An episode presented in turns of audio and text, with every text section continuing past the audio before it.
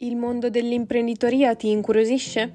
Bene, sei nel posto giusto. Questo è Caffè con gli imprenditori, il podcast di Gebo, Junior Enterprise Bologna. Ora gustati un caffè e buon ascolto. Ciao a tutte e a tutti, questo è Caffè con gli imprenditori e io sono Anna De Alessandri, associata dell'area comunicazione IT di Gebo. Oggi sono in compagnia di Lorenzo Ferrari, amministratore delegato e fondatore di Smart Talks, che ha soli 22 anni e l'under 25 più seguito di LinkedIn Italia, oltre che digital marketer di professione. Ciao Lorenzo, buongiorno. Ciao.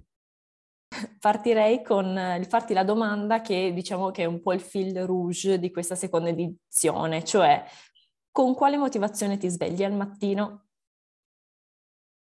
Ciao a tutti, grazie per avermi invitato. Eh, rispondo subito, dato che è mattino, uh, pensando al caffè, probabilmente.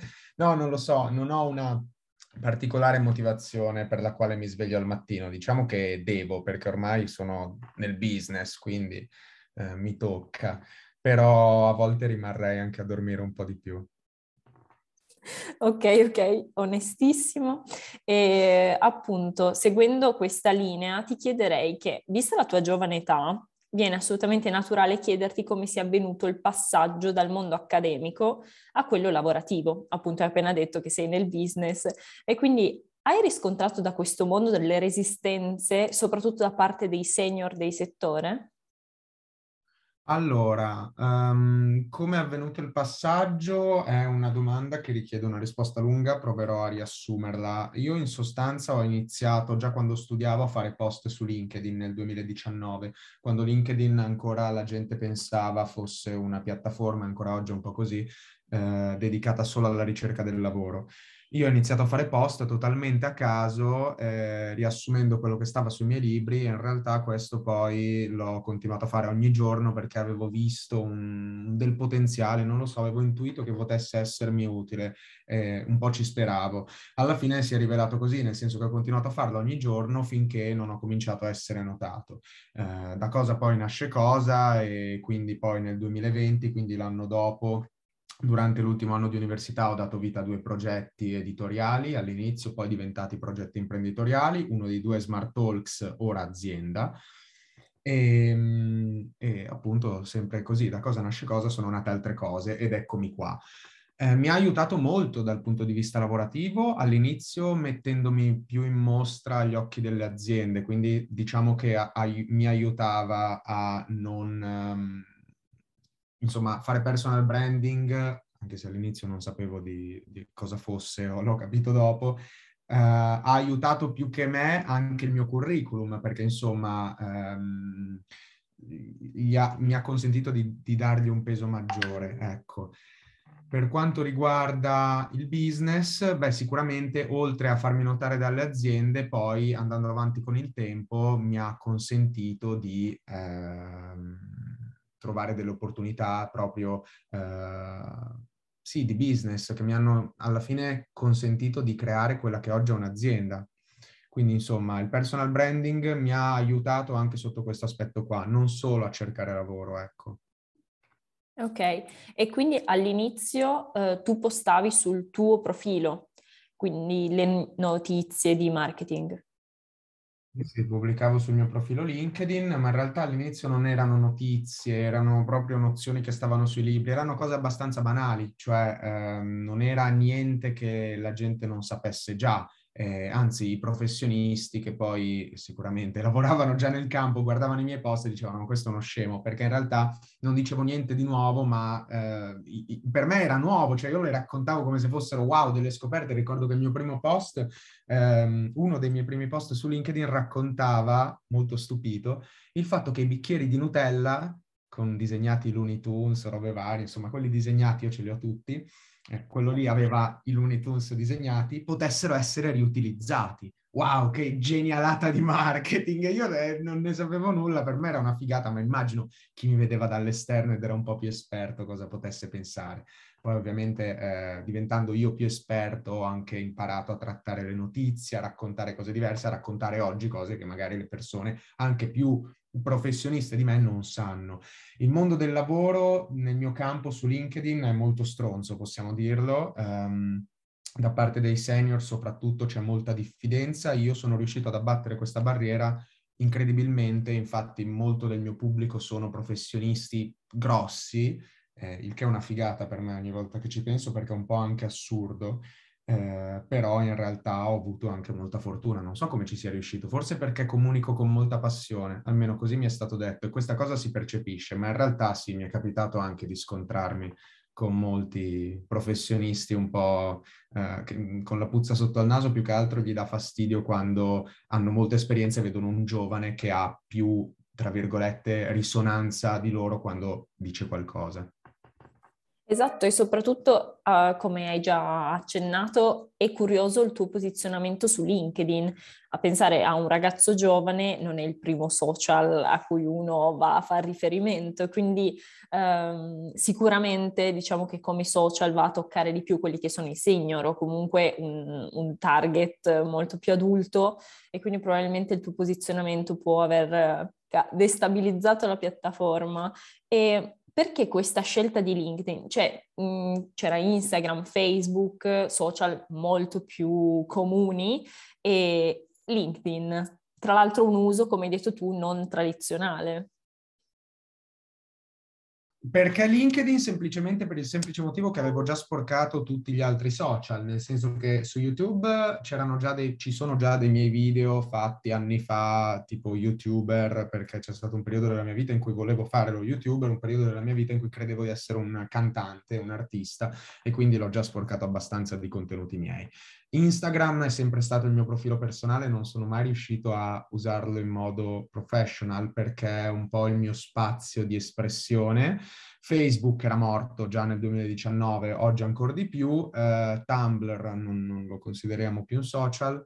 Che altro c'è? Nient'altro. Quindi uh, TikTok è arrivato dopo e quindi rimaneva solo LinkedIn. Uh, poi, insomma, avevo avuto un'intuizione che boh, può sembrare banale, in realtà forse non lo era, non lo so, eh, che su LinkedIn ci andassero solo contenuti professionali. Quindi ho detto, di cosa, posso, di cosa posso parlare qui su LinkedIn? Ho aperto il feed, vedevo solo contenuti di un certo tipo, ho detto, ok, posso parlare di quello che studio.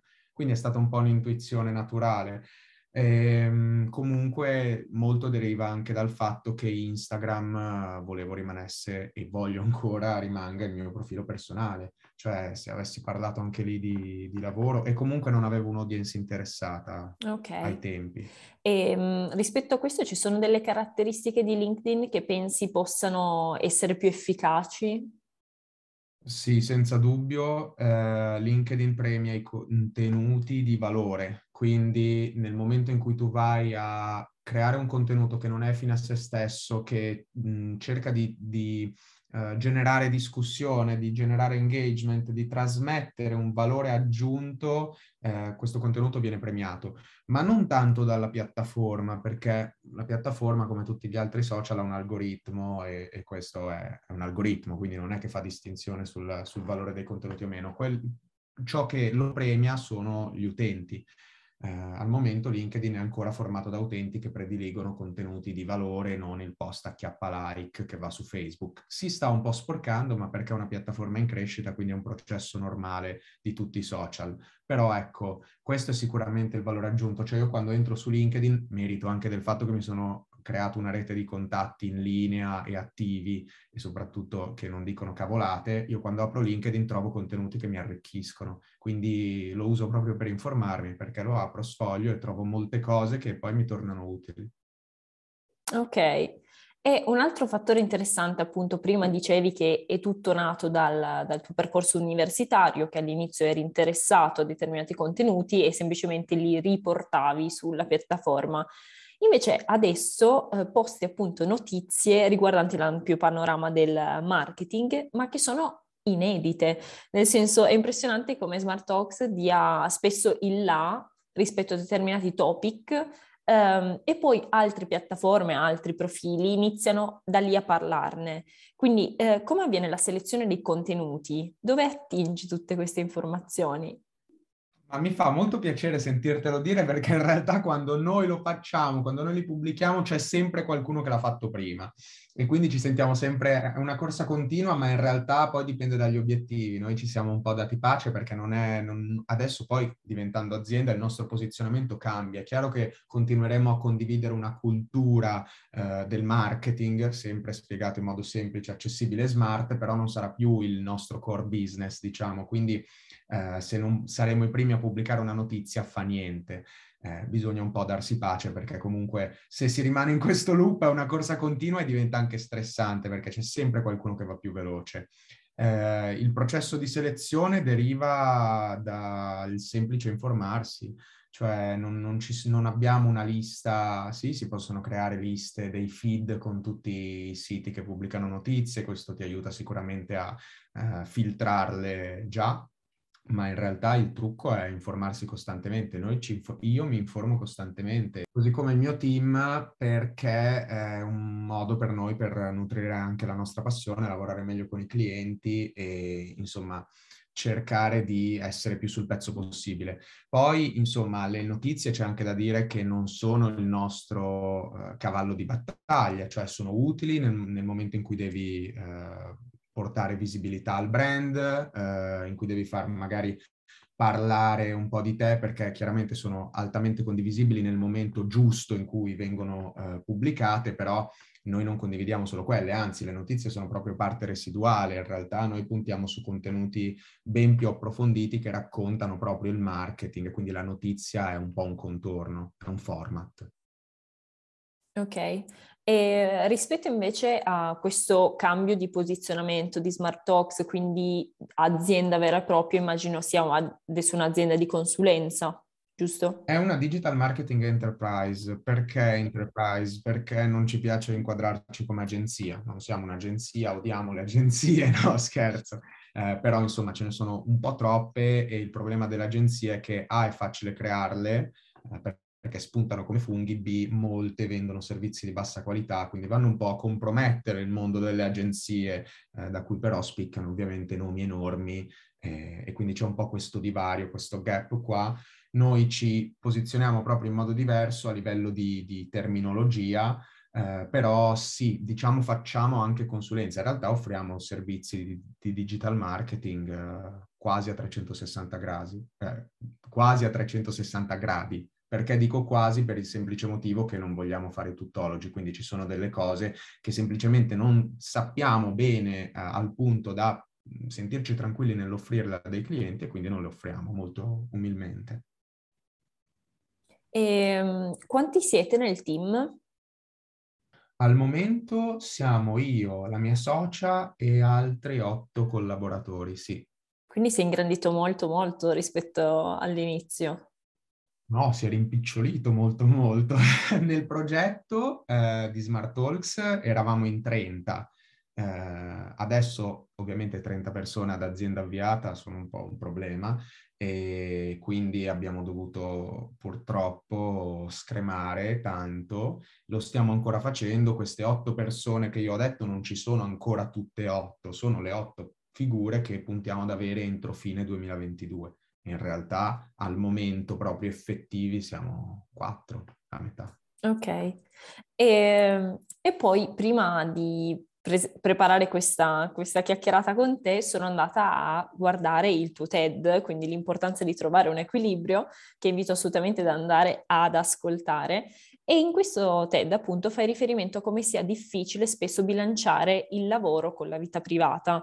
Quindi eh, a tal proposito ti chiederei se avessi dei consigli su come mantenere questo equilibrio, almeno provandoci, specialmente per persone molto giovani dove spesso eh, il fatto di non avere tempo libero è quasi visto in ottica positiva.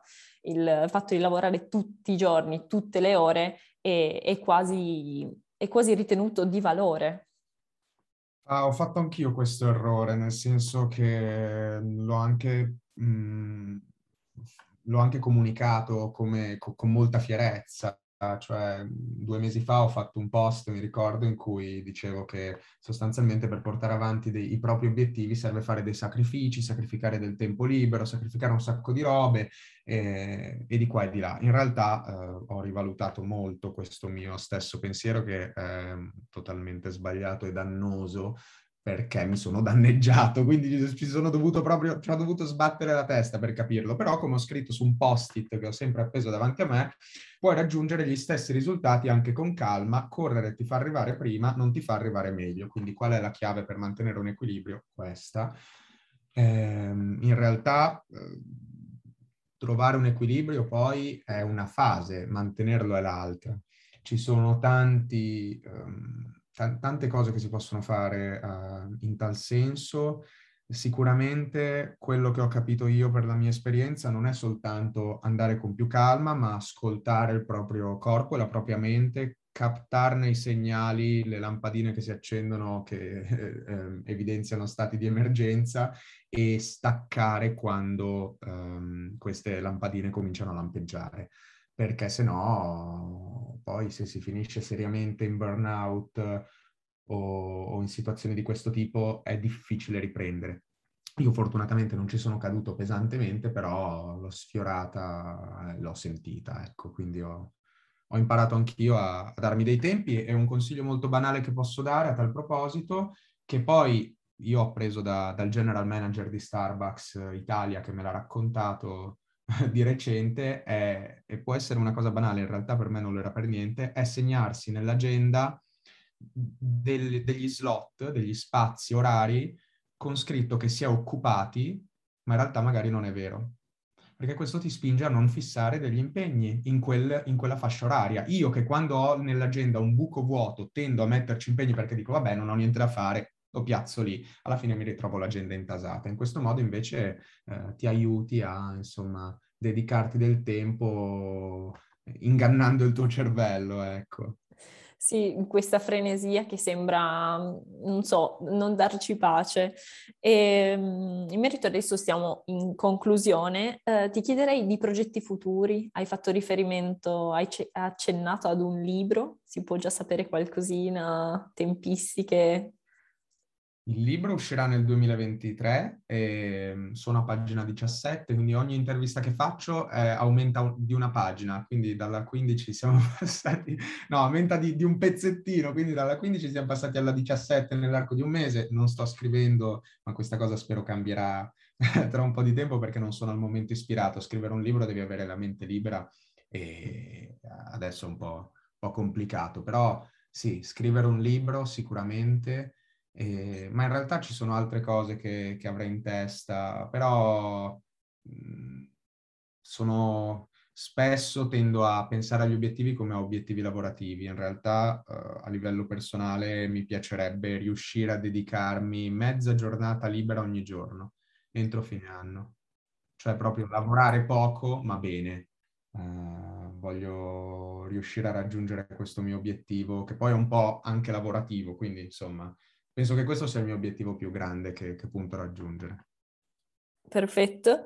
E poi ti chiederei, uh, l'ultima domanda è come vedi Smart Talks tra cinque anni? Allora, qui dovrei andare a prendere previsi- il bilancio previsionale. a sentimento. Allora, non soltanto noi puntiamo a essere un punto di riferimento per eh, raccontare il marketing, quindi diciamo come media di informazione, ma puntiamo ad essere un punto di riferimento all'interno del, eh, dell'ambito del digital marketing. Quindi, banalmente, te lo devo dire, beh, è chiaro che noi vogliamo sbaragliare la concorrenza, eh, quindi da qui a cinque anni spero che ci riusciremo, insomma, D'altronde noi mettiamo passione nel lavoro che facciamo e, e, entusiasmo. Questo poi si vede nella differenza del lavoro che si fa uh, per i clienti. Quindi questo è il nostro obiettivo, lo vedo così. Uh, è una visione un po' ambiziosa, ma bisogna essere ambiziosi, quindi...